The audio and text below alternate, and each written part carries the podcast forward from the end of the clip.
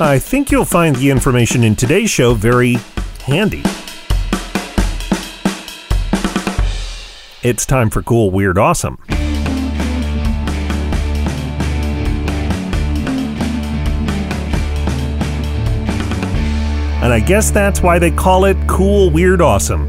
Well, at least Elton John does. I'm Brady. Welcome to Monday, November 16th. It's the birthday of the man known as the father of the blues, W.C. Handy. His story starts in Alabama in 1873. An exceptionally bright young man who went into teaching before he turned 20, Handy later began working with traveling bands, picking up black traditional music and transcribing the songs, even as he performed the ragtime music that was more popular at the time.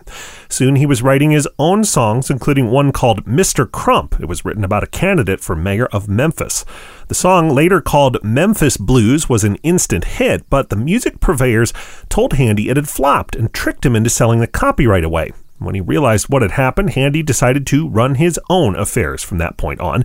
He set up his own music publishing companies to handle not only his own work, but that of other black songwriters.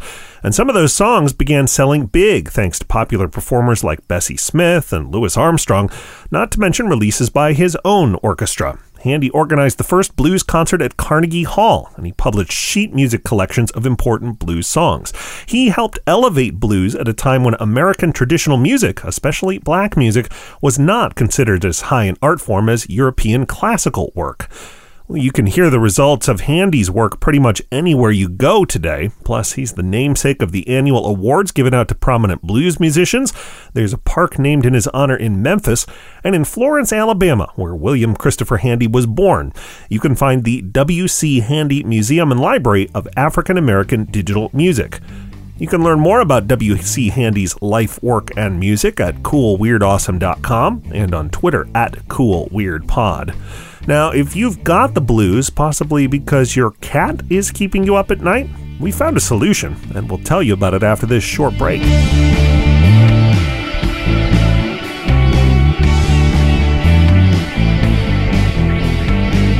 Cool Weird Awesome is listener-powered thanks to our backers on Patreon. For as little as $1 a month, you'll make every new episode possible. And you'll get lots of extras, including sneak previews of upcoming episodes. Learn more today at patreon.com/Brady Carlson. And thanks.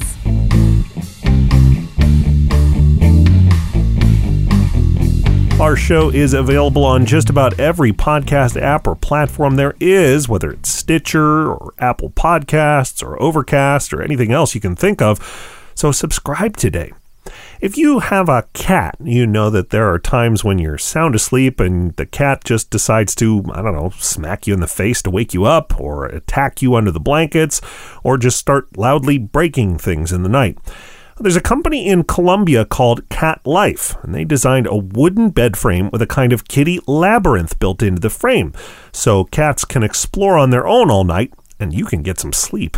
I'm Brady, just as long as they don't catch something and then leave it under there. Thanks for listening, and come back again tomorrow for more Cool, Weird, Awesome.